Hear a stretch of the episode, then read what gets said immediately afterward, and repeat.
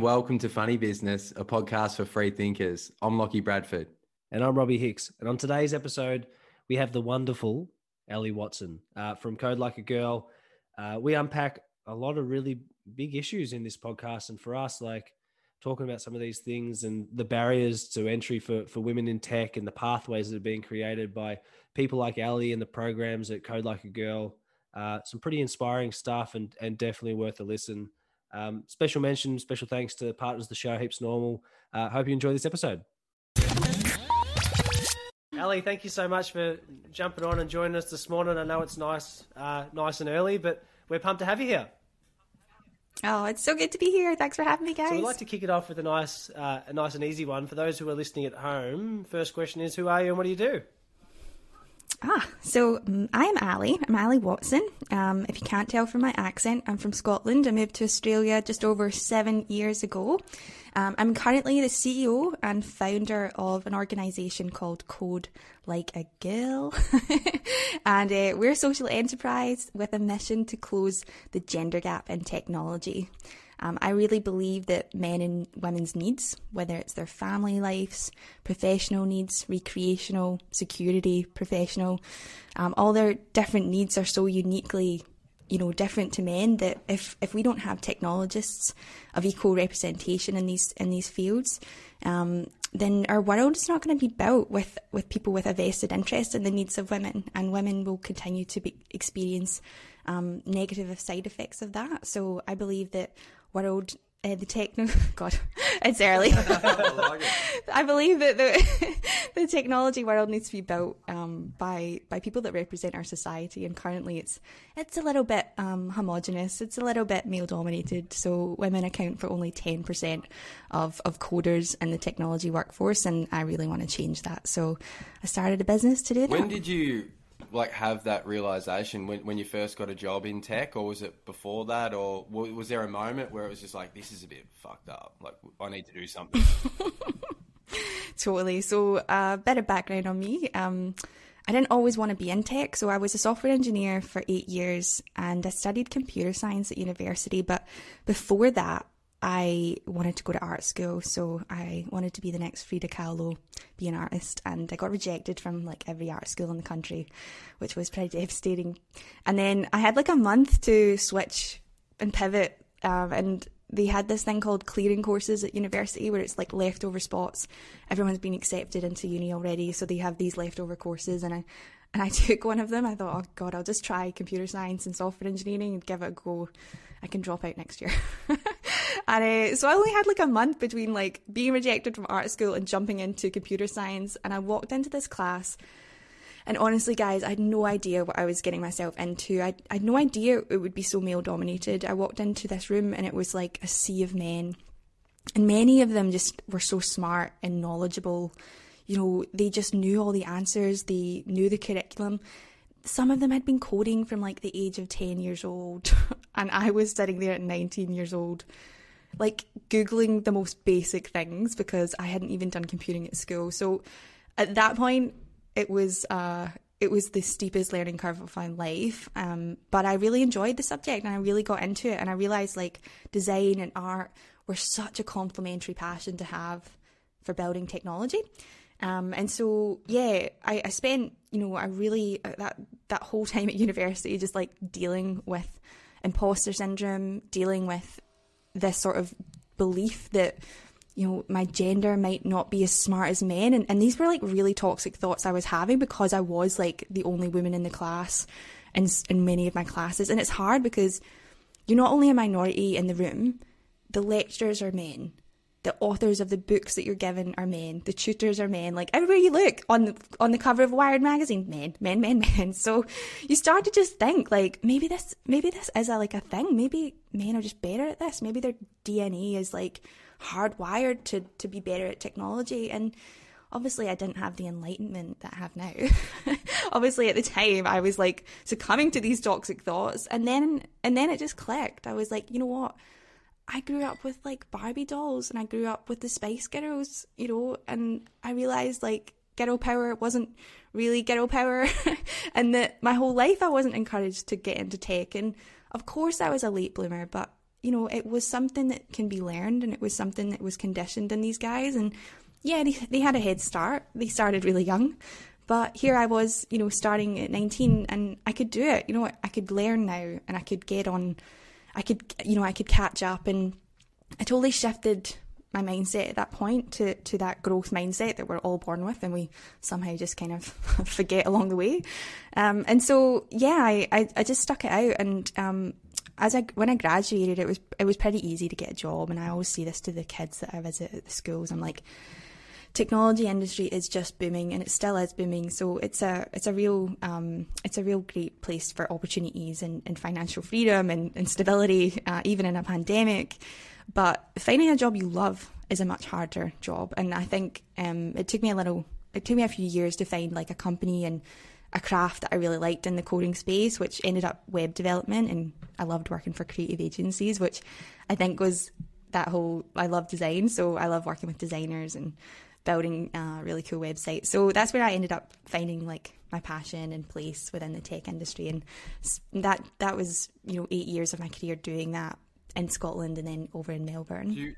And that was still really male dominated. It was still, you know, I'd interview for places and they'd be like, you know, are you okay to be the only woman in this team? Like, you're actually our first female hire.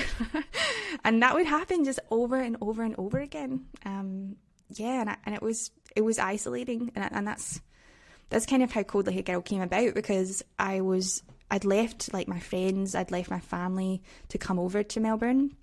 And I was pretty lonely, and I was really trying with the guys. Like, they invited me out one night to beach volleyball, and I'm Scottish. There's no beaches in Scotland that you want to hang out on.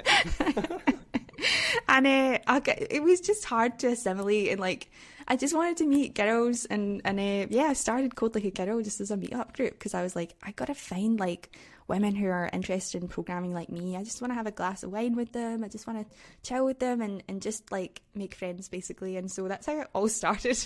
Very selfishly, I was like, I just want to meet other women. Do you remember the first girl you had through the program or whatever, or the first time you sort of worked with someone to get him a job in tech or get him interested in tech, and like the full sort of like cycle, like see it from the start with not interested into got a mad job and loving it, kind of like you? Yeah, I mean, it's hard to say. So we've run an internship program now, which is a bit more like an actual official pathway that women can join and get jobs. And it's hard to pick one. We get a lot of testimonials through that internship program. It's probably like, see, when you're having a bad week, read the testimonials from the internship program. That's what we always do. We keep them in the back corner for the bad days. And some of these women, like, they tell us like we've changed their lives, like, and it feels really surreal, because we probably don't see it like that. I think we're so wrapped up on the day to day and the business side of it, and this is just our job, and we do this work. But some of the stories from the women are just, you know, they just take us aback sometimes, just the gratitude and how they've just, their whole lives have changed, how they can support their families now, how they have a future now that is just secure and stable. And I think that's, you know, that is why we do what we do, because we do believe in this workforce, and we do believe that it has so much opportunities that women just haven't been naturally shifted into through our society. With the kids is a whole different story. I've got lots of little anecdotes that I love.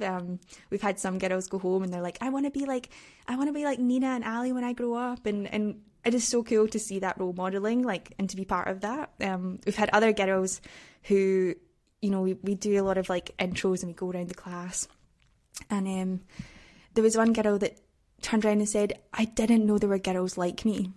And I think this for us is, I think this happens a lot with girls who are interested in technology, and they've never been in an environment where other girls like them who also like technology are there. I think most of the time, you know, only 3% of high school girls are considering this as a career for themselves. So you can imagine they'll be alone in their class, they'll be alone in their computing classes at school, and they'll feel like oddballs. And I don't know if you remember what it's like at school, and you can take your minds back there, or if that causes too much PTSD. But, you know, little kids, they just want to belong. They just want to be like their friends. They just want to be like their mums. They just want to be like their aunties and their sisters. But if you're different, if you've got an interest in tech, if you're one of the ones that, you know, have managed to find a way and get involved with technology somehow, then usually you're on your own. And so what I've loved about the stuff that we've done with kids is just bringing girls together and having fun with them and helping them make friends. Like, I really envy kids and how quickly they can make friends. I mean, we would have these 3D coding camps, and after day 3, they're all like best friends. Like, you can't, like, they're taking selfies together, they're exchanging numbers. I've adults got together. We're all like standoffish, you know. You're like, should I ask her out for a coffee? Is that weird? It's hard making friends as an adult, isn't it? Like, just off the bat. It's super hard. You put yourself out there, don't you? Totally. Do you think there's been a difference in terms of the next generation coming through, like, around gender bias for certain industry types and job types? Like, my wife's a teacher, and we talk a lot about, at the moment, if a bloke applies for a job because they want more male teachers, they get preference over, whether they don't, they actually get preference or not, but it's more like they're looking for more blokes to go into that field. And the same as, like, when you worked in recruitment in the tech space, people would be like, if you can find a female employee, they go straight up to, let's go put them into the interview stage. Do you think there's a way that, for me, like, I listen to that, and I'm very torn, because I've worked across multiple industries, and I understand the difference and the importance of trying to push for equality and making sure that everyone has a fair opportunity to get involved and be involved. But when I see it's not just technology that this issue exists, it's across multiple industries, and seeing how, I guess, it's not always best person for the job. I'd love to hear your thoughts around, how do you think the whole getting people involved and actually getting people past that stage of interest to employment works, and how we can make sure that there is an actual equal system? Yeah, I think what you're saying is certainly a common dilemma, I think. And this is supposed to be complicated. This is like human stuff. Like, it's never black and white, and I think particularly when we're trying to make change and we're trying to do the right thing, it can be complicated and it can be conflicting.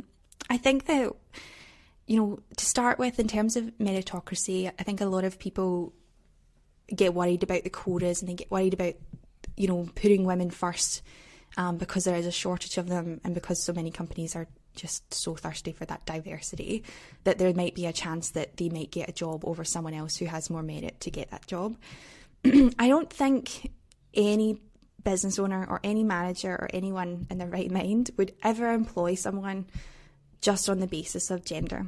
But what I would say is that someone different, someone from a diverse background, brings more to a team than just their individual skill set. They change the dynamics of that team. They change the culture of that company. They change so much more because of their diverse background. So I think that from an employment perspective, it sometimes isn't just about that individual. It's what they can do to the future of that company. And I think that's the way employers are thinking about this. They're so acutely aware that if they hire another man, nothing is going to change, that they're going to continue to have this male, pale, stale team that will continue to have blind spots, that will continue to, you know, not know the or understand the experiences of women, and that will affect the day-to-day experiences of all employees. So I think that people from diverse backgrounds, they're certainly being prioritised, and I think that's a good thing, because I think it will only help the culture of that company. I think it will only help the bottom line of that company. And so I think I guess what I'm trying to say is there's other reasons why that person might be prioritised, but I don't think at any stage they don't deserve that employment. I don't think anyone would ever hire someone just based on their gender. I don't think that happens. From I'm a business owner, and I, you know, it doesn't matter what diverse background that person comes from, they still have to be qualified for the job. They still have to have potential. Maybe you know, they get hired over someone that has the potential to that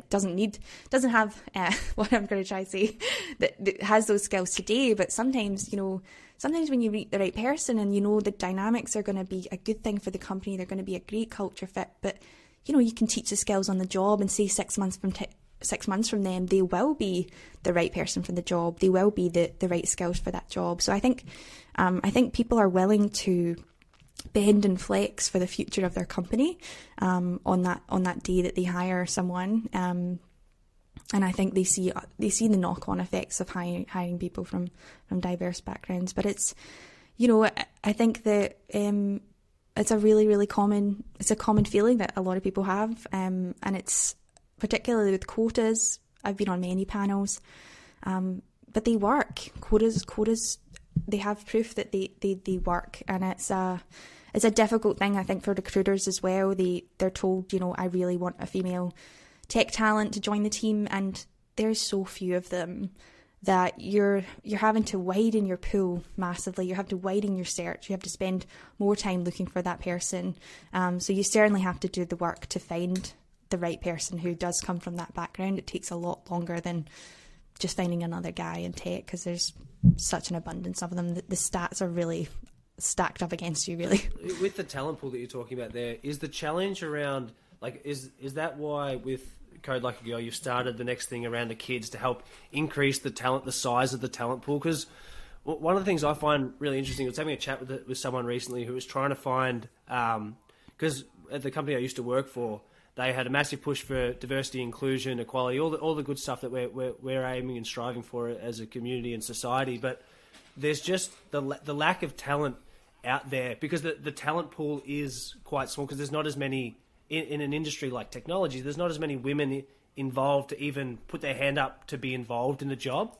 So when some of these companies that do have, say, targets for equality, so for example, I know ANZ was an example that they had, that one of the stats they put out in their thing is like, we're looking for number of employees or the gender balance that they have in at their company, which I find interesting, because it's not an equal representative of the actual what is out there. So what I find hard is that when people like yourself, when you were recruiting for roles and you're going, people, I want a female, they're going to go up the list to do what it is. But you call, how many people would you contact to try and wade through to find someone that would be right? So I'd love to know about is that why you're inspired to help the next generation people through to come through and make sure that more people see this as a viable career path to grow that talent pool out? Because I only think that, like you mentioned before, it's a complex and challenging issue that I think will only change with generational change. The stale, pale, white male, I don't think that they are... That rhymed. Stale, pale... Well, I think if we think about a lot of things at the moment, is especially even in what's going on in politics and government, the people who are leading our country, it exemplifies even more that there's need for change, and that people need to wake up and realise that their values, morals, and their ways of working that they've currently held for generations aren't going to fly as we move into the next phase of this digital and technology revolution. Absolutely. I feel like a clap after that one. Tell us about your program helping more females be involved in the industry. Yeah, totally. So I think you're right. The aspirations of many tech companies is to have a representation of society. So, you know, that looks different to country, and it's unrealistic, because, you know, if the population is 50% women, you cannot the technology pool is not 50% women. It's I would say, and it's hard to find a hard stat on this, but Stack Overflow does a really good developer survey, and they're around about 10%. So it's unachievable, which is why you have to be investing in the future generations. You have to be continuously doing both things, you know, aiming high, but also investing in that pipeline. And the problem with the pipeline is that, you know, girls are not taking part even in that early stage. They're dropping out from, you know, in their secondary level at school, they're dropping out. And you can't give up on them. So you have to look further than that. You have to say, you know, it's not just that women aren't interested or girls are just not interested in tech. You have to ask why. You know, you have to go deeper than that. Like, why are they not interested? Where did this come from? Where do interests come from? And it comes from role models. It comes from popular culture. And when we look at the way that we're bringing up children, it's certainly changing. And I would say that, you know, it's going to be really interesting seeing 10 years from now, if we're still got this problem, if we're still seeing such a shortage of girls choosing tech. But there was a really interesting time and it's The X-Files. I don't know if you've watched The X-Files. I think most people. Oh, David Duchovny. Oh, from Californication. Yeah, oh, I love David. Come on, I need to. So there's this phenomenon called the Scully Effect, and it was a spike in women applying for STEM degrees after, you know, The X-Files aired and was really popular. And this is just a real example of how pop culture really can, particularly in Westernized countries, affect the choices of young people, affect their aspirations, affect their career aspirations. Like, there's countries like Iran and India where they have a very high percentage of women moving into technology education, like 50%, maybe sometimes even more than 50%. They have a different cultural problem where women are expected to sort of not stay in work after they marry and have children, so they're then got another drop off where women leave the industry when they marry. So that's a whole different country, whole different problem. But whereas with Australia, we have it more at the pipeline, so we're just not seeing it at that early stage. And some things that I've loved to do at the camps is, again, like all of our instructors are women. They're, a lot of them are quite young and like quite hip women as well. So these girls, like, they come home and they just want to be these facilitators. So role modeling is a really important aspect to it. That's why we have seen like a massive agenda. I mean, you've probably seen it in the last 5 years, the newsletter, the newspapers, the magazines. There has been a massive push to make women very visible in STEM, and so that is that was an agenda, because we need to have those more visible role models. And as my own experience, you know, this whole shortage probably wasn't as in the spotlight as it is today, but there was no women. There was hardly, like, I couldn't have named anyone when I was at uni who I knew was in this field. Whereas, you know, now we just have so much more visibility. So it's, I'm feel positive that we'll see some shift. I don't know how big that shift will be. There's also a documentary. So myself, Code Like a Girl, and a company called Creatable 2 years ago launched a documentary called Losing Lena.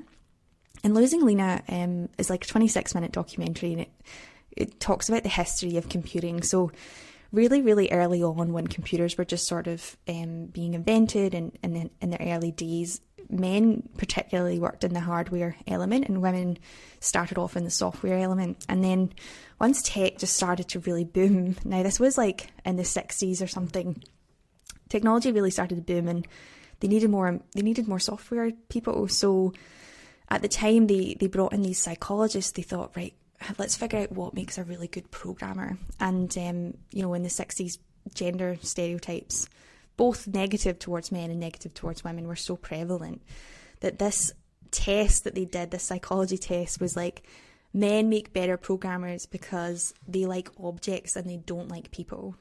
Which I'm like, men like people.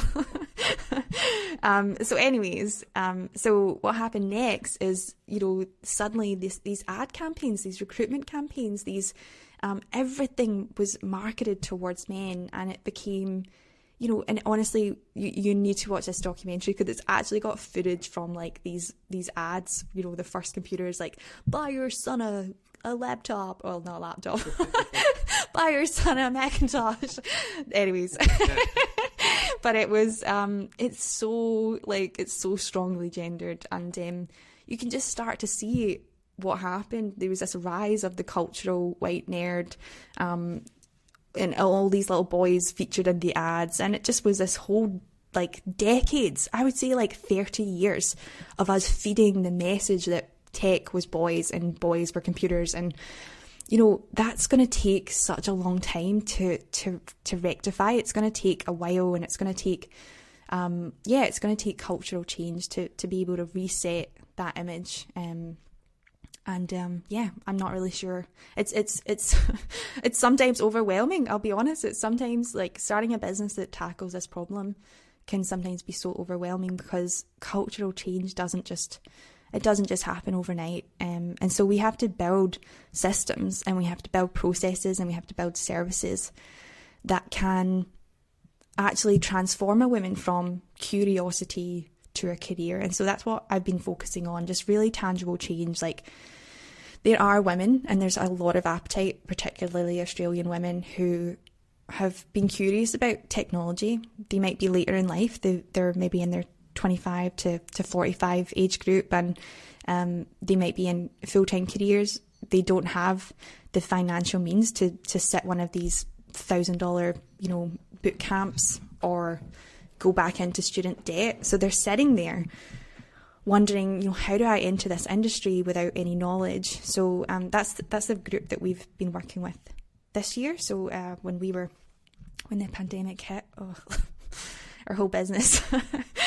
So before COVID, we were offline. Like, everything we did was offline, in person, large gatherings, coding camps for kids, tech companies. Everything was in person. And then you had to switch it all to digital. Yeah. How was that? And it was so crushing at the time. Like, I remember this time last year. What are we? We're in March. Yeah, it was this almost like this weekend last year. I was having our last family party. It was my partner's grand's 90th, and we were away for the weekend. And it just all started to sink in. What was happening in the world and what was happening in Australia. And like, I remember walking along the beach and just like, the tears just started dripping down my face, because I just knew. I think I'm having PTSD right now thinking about it. But like, I remember just thinking, like, because, and you guys know this yourselves, like, it is such hard work to build a business, and particularly this business has always felt, I'm going to have a wee glass of water before I start crying. Oh, I'm loving this. But this business has been like, it's been my life's work for the last 6 years, and it's felt so personal because it was something I experienced, and because I just have such an authentic passion for helping women get into this space. And so to work so hard and then know what was facing us, I remember just having a moment of just like despair, and then gathering myself and going, okay, like, what would be step one? What will we do? And the coding camps that we were running, what makes them so magic is because they are in person. We hate just having the kids on the computers all day. Like, that's not how kids should learn to code. So we do things like we draw algorithms on the floor with like chalk, and we have them all, understand how a computer sorts things in order by like moving them all around. And we do very physical things, like we attach bananas and make them into pianos and have them code them up. And, it's just so physical, and it just couldn't translate. And I saw, you were watching all these other people pivot so quickly, and, we're doing this thing online, and it just didn't feel right for me. I was like, I don't want to do this half-arsed. Like, I don't want to put something out there, because quality is so important to us, and it's also so important to the kids. Like, I want them to have a unique experience that they're not going to get at school. It's our school holidays. So we didn't do camps. We scrubbed that entirely, and then for Easter, we decided, because Easter was the first kind of big holiday that we were going to miss, and Easter we decided, fuck it, we'll just do like a digital scavenger hunt. So we got like 5 of our big partners on board, where we had them hide bugs in their code of their websites, and then we built this website that kids could get like a big magnifying glass, so they dragged this magnifying glass across the screen and could find the logos of the company, and then we had them go off to the company's pages and start looking through the code of the website and find these little, it was like ASCII art, so the ASCII art looked like a little bug, and so they could win a laptop if they found all the bugs across all the websites. And it was really fun. We had I think we had close to 8,000 users over the school holidays on the website, and we eventually gave away the laptop to a little girl in New Zealand. So that was really different for us, and it was really fun because I love building code and I love building websites. So in a way, I got to go back to my roots. Like, I got to actually go and do what I'm really skilled in, which is building a website and deploying it and running a big campaign. So that was really fun, and that gave our team like a hell of a lot of confidence for the year ahead. And I think it was a little boost that we needed to go, we can do things differently. And in a way, it sort of made me realize, like, maybe we had been playing it too safe, and maybe we had just been following what other people do. And because sometimes when you, and again, like, I don't know what other people do, but sometimes you get wrapped up in it all. Like, you start behaving differently because of what other people do, and you just, I think you just get a bit safe. So I've sort of loved this year because we could just pivot with permission. And we have a lot of contracts, so our business model is very tied to like sponsorship, which, you know, is really brilliant because our sponsors are just lovely people. We love working with them and they're so supportive. But, you know, they have an expectation. There was events, there was coding camps, there was this kind of program of events for the year that suddenly got cancelled. And we were quite excited to have that creative freedom again. And so we pivoted to the kids stuff. We want to build out this game that we're working on. With the adult stuff, we decided we were actually about to open a school. So at the start of last year, we literally got the keys in February to a physical space. I don't know if you know the Collingwood Arts Precinct. Yeah, I know where it is. It's just opened up. Yeah, so we managed to like get one of the classroom spaces there. We were so excited to like open up because it was such a cool space. It was so beautiful. We were about to hire this amazing Collingwood artist to like do the fit out, and again, yeah, our whole world like came down because we realised like that would be such a crap, and like we can't invest in this at the moment. Like to invest in a physical classroom space when we have no idea when we're going to reopen. And I'm so glad we didn't, because that was it. We had this pot of money and it was like, do we fit out the classroom? Do we open a physical school at the start of a pandemic? Or do we use that funding to build online education? So we had to make the hard decision and we went with the online option. And we sort of like, I think we folded pretty quickly. And at the time I was really nervous about doing that because I think everybody wasn't sure how long this was going to be, and everyone was a little bit like temporary band-aids, whereas we were going full throttle into a longer term strategy. But I'm so glad we did, because when we launched the online education, so we built our own like proprietary learning platform, we built our own videos, so we've still got like fancy mics left over for when we did the recordings, and we launched them in August, and we've had about 120 students come through so far for those online courses, and yeah, it's been amazing. It's been like an incredible pivot. I think we've reinvigorated the team. Like I think meeting all these women who are on the cusp of like changing their own careers has been a really different audience for us to work with. And I think there's this match and passion. Like we're so ready to change their lives and they're so ready to change their lives. And it's been really nice. It's been really exciting to work with that demographic of adults rather than children. We obviously miss the children a lot and we cannot wait to like have in-person stuff. But the problem with the kids stuff is we loved hosting them at tech companies. Like when kids come into a tech company like Redbubble, for instance, or Envato, they just can't believe their eyes. They're like, people work here. This is a work environment.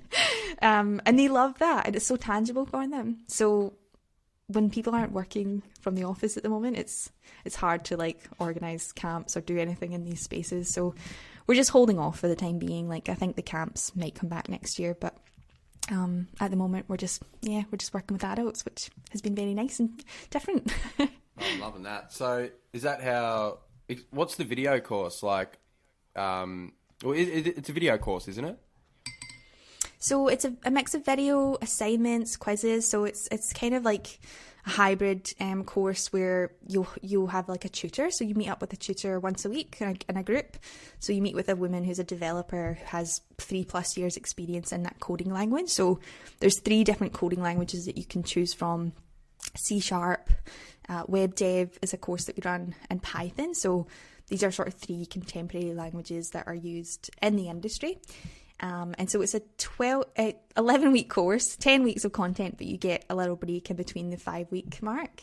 And so it's drip fed. So it's very sort of like slowly, you get it's a cohort experience. So you learn with other women. And I think that's probably one of the most unique things about the course is you're in this community with like 25 other women. You're all learning at the same time. You're all working together at the same cadence and same pace, and you get to meet over Zoom all your other students and meet with developers and meet with the team at Code Like a Girl as well. And so at the end of the course, people get a sort of digital credential that they can pop on their LinkedIn. We are working on advanced courses, so our courses are very beginner friendly. So as long as you can do like your online banking or like get onto a Zoom call, you have enough technology knowledge to get into one of our courses.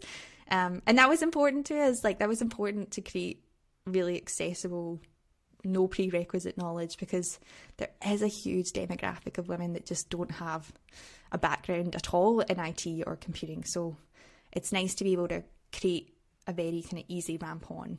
And they're not easy courses. They're just, it's just an easy ramp on. So it does get very challenging. But we've made sure it was really accessible. Is that something you're going to continue on with? Like, as the world opens back up and you can go back to doing some online events and all these sort of good stuff that you did pre-COVID, is this part of the business model that you think you'll continue to go down that path? Yeah, absolutely. I think what it's shown us is we were always quite biased at Code Like a Girl because we were Melbourne based. Like most of our team at the time was very Melbourne based.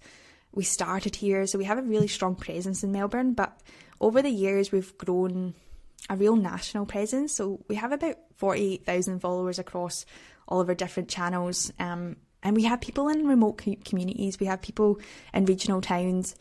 And I think what's been really nice about the online courses is it's for everyone. We've even had international people join us. Like we've got a woman in Chicago. We had a woman last night in Spain.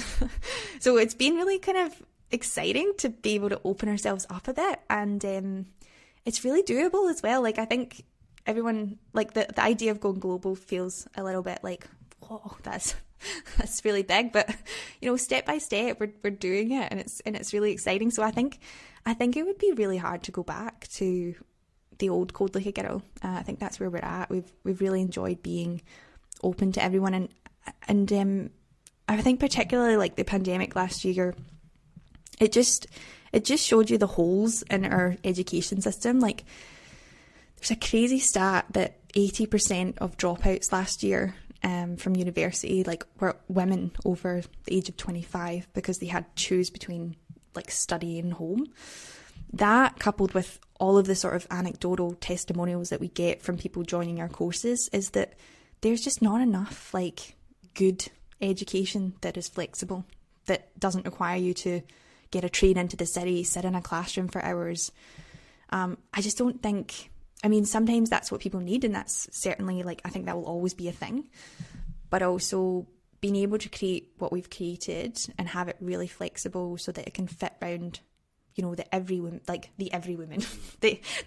woman's lifestyle is just, yeah, it feels really cool. It feels like we've found our niche. And the more women that we meet from these backgrounds, the more connection I think we feel to them, that this is something that they need and we want to provide. So yeah, I don't see it going away. It's exciting. Everyone needs something different. Like we talk to people all the time and they're like, do you like working from home and doing stuff at home, or do you like going in?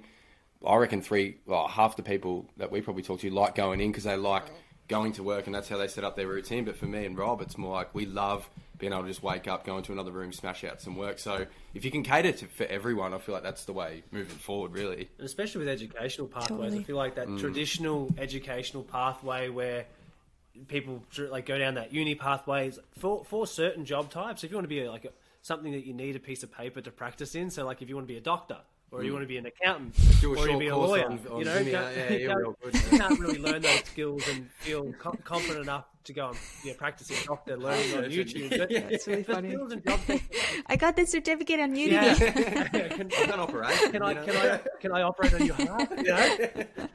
But I think that's like one of those things now that we talk about all the time. We've had some amazing people on our podcast. We've gone through different pathways. Matt Attic-Ponya is an amazing example. He just released his first TV show, which was like following behind the scenes of one of the NRL teams, and he works with Paddy Mills, who's an Indigenous Australian Olympian. He's going to be a four-time Olympian, and he heads up their content. But he does all the filming shit, but he learnt everything via just doing it and YouTube and short courses. And it's like he created that pathway in this, I guess, creators economy. And I feel like that's sort of where the tech space lies. And having these different educational pathways similar to your courses or Udemy or these different ways of doing things, it allows people an easier entry point where they don't have to commit to a 3 to 4 year degree. And where they can smash it. They got potential and they've got all the good stuff. It's just, yeah, if there's one path, it doesn't fit everyone. You can't, some people are squares. That's it. You know, you need to get a circle. Does that make sense? You've nailed it, guys. Hey, tell us about growing a community. Like, I want to know, but you launched, you said 7 years ago you turned up, 6 years ago you started Code Like a Girl. Tell us about growing and nurturing that community over time. Yeah, cool. I think the first thing is, like, you got to have authentic passion. You got to be okay with, like, the nights, the mornings, the weekends, like, spending time with these people. Like, they have to be your people. You can't falsely start a community. Like, you can't decide I'm gonna start a community about this thing that I've never experienced, that I don't really care about, because it will get tiring very quickly.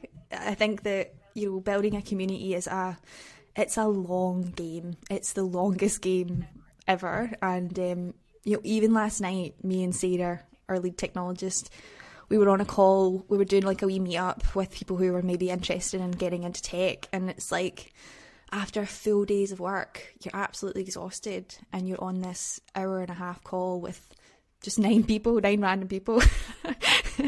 And again, one was from Spain and one was, you know, and you gotta love that. You gotta love spending the time. And because, you know, if you don't, it's about showing up. It's about being persistent. It's about commitment. When I started Code Like a Girl, there was nothing like it at the time in Melbourne. There was groups for women in tech, and I would go to them. You know, there was like a Girl Geeks dinner thing that I went to, and I met no technologists. It was all UX, and I love meeting people in UX. I love meeting project managers, but specifically, I wanted to meet technologists. And so, but at the time, I thought, I'm not going to just do this as a one-off. Like, this is important that these women connect and keep connecting, and that this community can have a space to grow and meet one another, because if they're not, then it's not useful. Like, a community is to connect with other people. So I think it was about that commitment. As we've moved on, like, as we've grown, that's never faded. Like, that commitment is still there. Like, the events are not a revenue generator. They're not even they're a great marketing exercise for sure, but there's still a passion. Like, we still really enjoy, you know, coming up with themes and coming up with all the speakers and topics, and because we're really just passionate about the same things. So I think having that like-minded passion with your communities is just that is the bare bones. Commitment is a big part of it. And then as we've grown an online community, that's been a bit of a different skill set. That's certainly been, how do we use content strategies? How do we use contemporary, you know, digital strategies when it comes to growing that? I wouldn't say that we're experts in, like, the algorithms. Like, we have a really smart, intelligent social media team, but they're not, you know, we're not one of these growth hackers that are like always, how do we work the algorithms, like getting the reels out. I do sometimes, like, save a video on TikTok and I'm like, I'm going to share that with the team. That's interesting. But we don't put too much resources behind our online stuff. We just look for content that we really enjoy, and we try and put our own opinion on it and spin on it. We have a really strong branding voice. I think that's another thing, that if you're starting a community or you're doing a lot of online community work, you know, what is your brand voice? What are your values? Making sure that you live them in every single caption, every single post, every single comment back.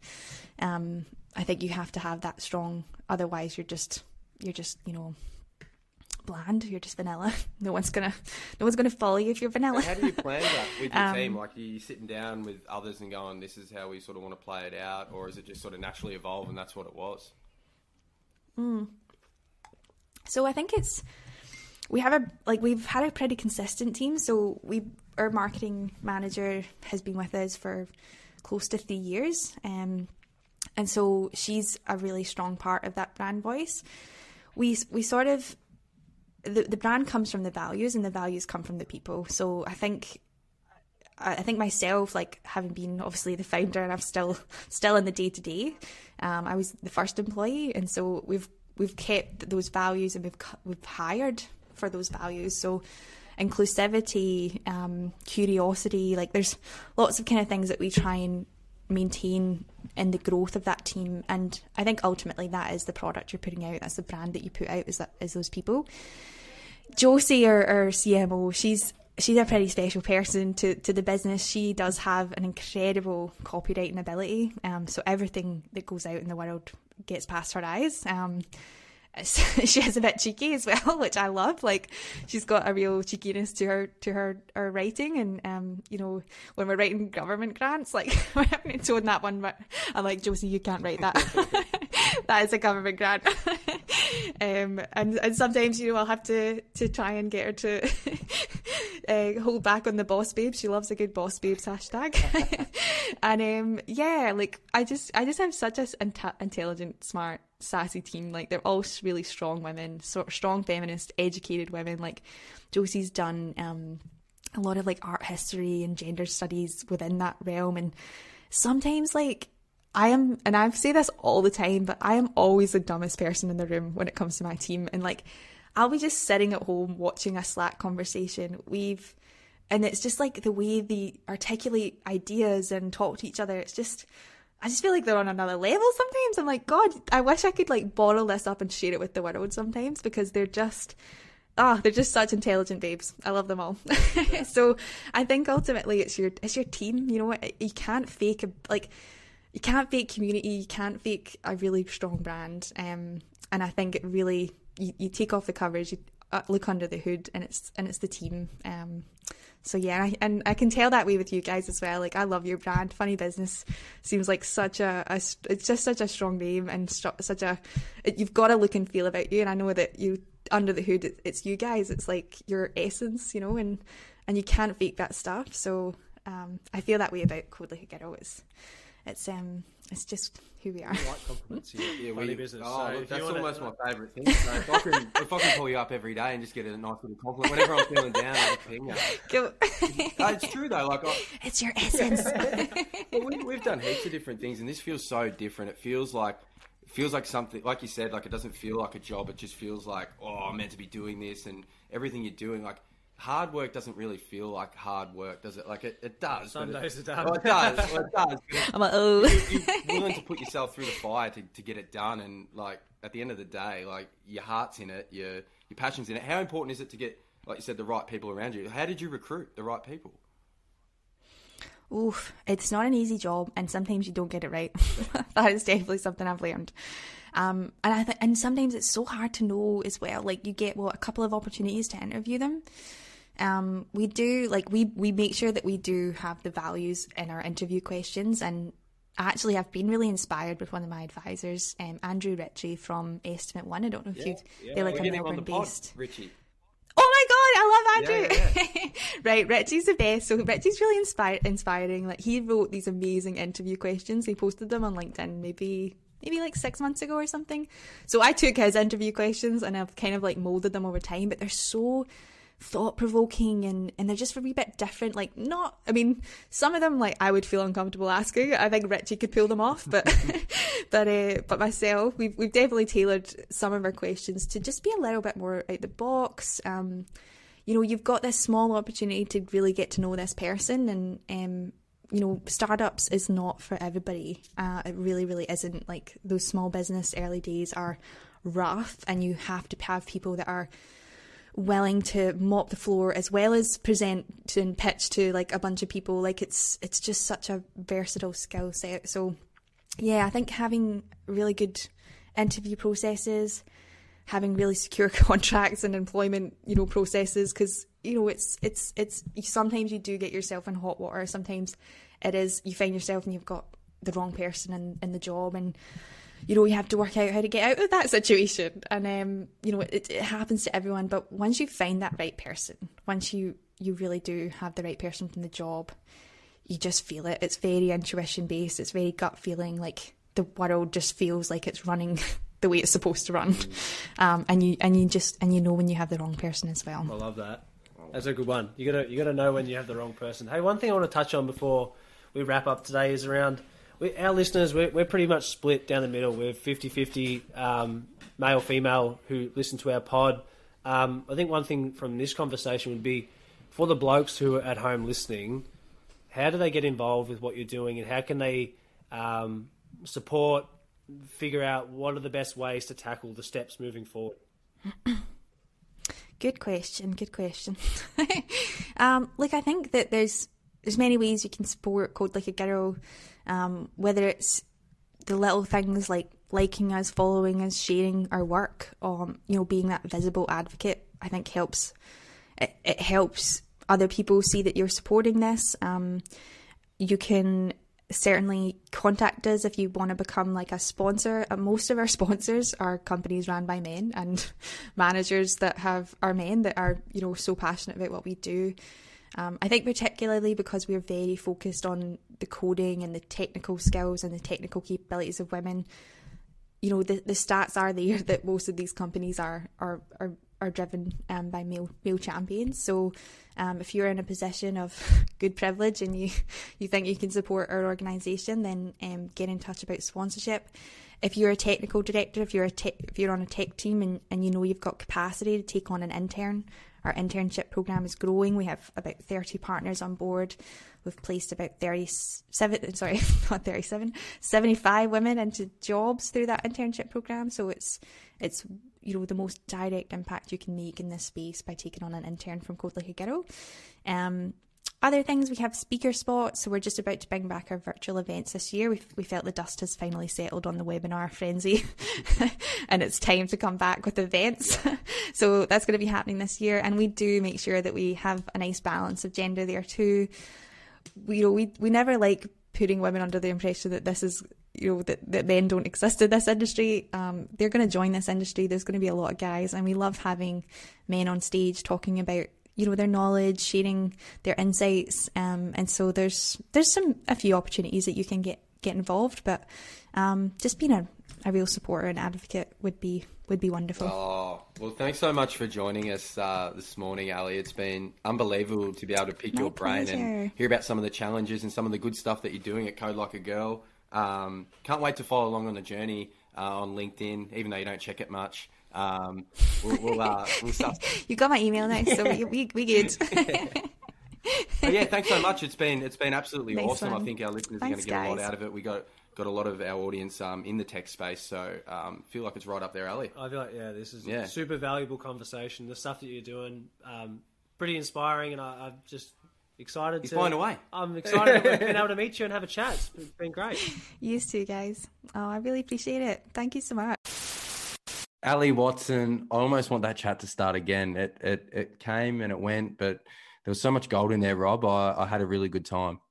She's just doing such meaningful work, helping a lot of people, breaking the mold, breaking the barriers, driving conversations, setting up pathways, opening doors, creating job opportunities, making friends. Hey, she must sleep well at night knowing she's doing all this good stuff and putting that out in the world. We love her and her accent and the information and knowledge she dropped on this episode. If you're loving the pod, like, share, subscribe, leave us a review. We've got plenty of exciting things coming your way, and we love you. So thank you very much for all the support, and we'll see you tomorrow.